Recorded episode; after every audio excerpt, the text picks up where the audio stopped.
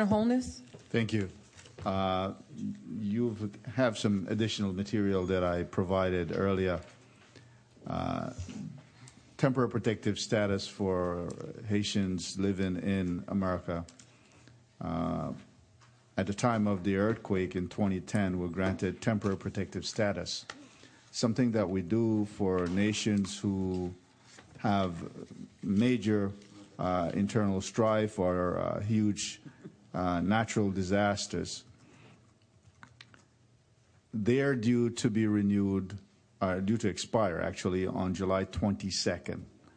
Uh, now, a decision must be made whether to extend to extend this by May 23rd, which is, uh, I believe, next Monday. Uh, and that's done through Homeland Security, uh, the Secretary John Kelly. If he does not move to extend it, then it expires. Uh, Many countries have received temporary protective status over the years, and a couple that comes to mind is Guatemala, Honduras, El Salvador. And, and many of these were done actually as far back as uh, President Reagan. And they still have the, uh, the protective status uh, within our country. Haiti has undergone, uh, undergone further devastation since the earthquake. Uh, the cholera epidemic that was uh, introduced by troops from uh, the UN that's there. Uh, the our hurricane last year, Matthew, the worst hurricane in 50 years of that country's existence. Commissioner Holness, I'm So- not going to cut you. I know you have consensus for this. We're at Okay, so- 1221. So, so I'm asking that we support what the uh,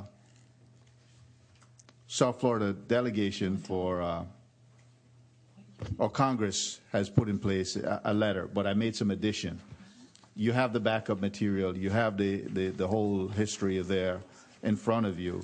Uh, there is uh, an item that, a letter that was sent from the South Florida delegation, including Marco Rubio, uh, by the way. And I've added a couple of things onto it because Haiti is a very important country to us. Uh, it is critical, in my mind, that we continue this. The contribution of these uh, folks who are protected here uh, each year to our gross domestic project is $280 million, 2.8 billion over 10 years. Uh, their contribution to Social Security uh, and Medicaid is 42 million per year. 60 million will be cost to employers uh, for turnover cost if we don't do this. Their trade is a billion two as of 2015. I asked that you. There's a letter, and if I could get you to sign off uh, yesterday when it came to my attention, it was a bit late for us to add it on as an additional uh, item. So. If, Okay. if you would all be willing to sign on to this letter so we can. So what we have to do, no, we have, we do one letter, but it goes on the general commission letterhead. And so once it's on the general commission letterhead and the attorneys looked it over, Yes. then they'll circulate it to all the offices for your signature.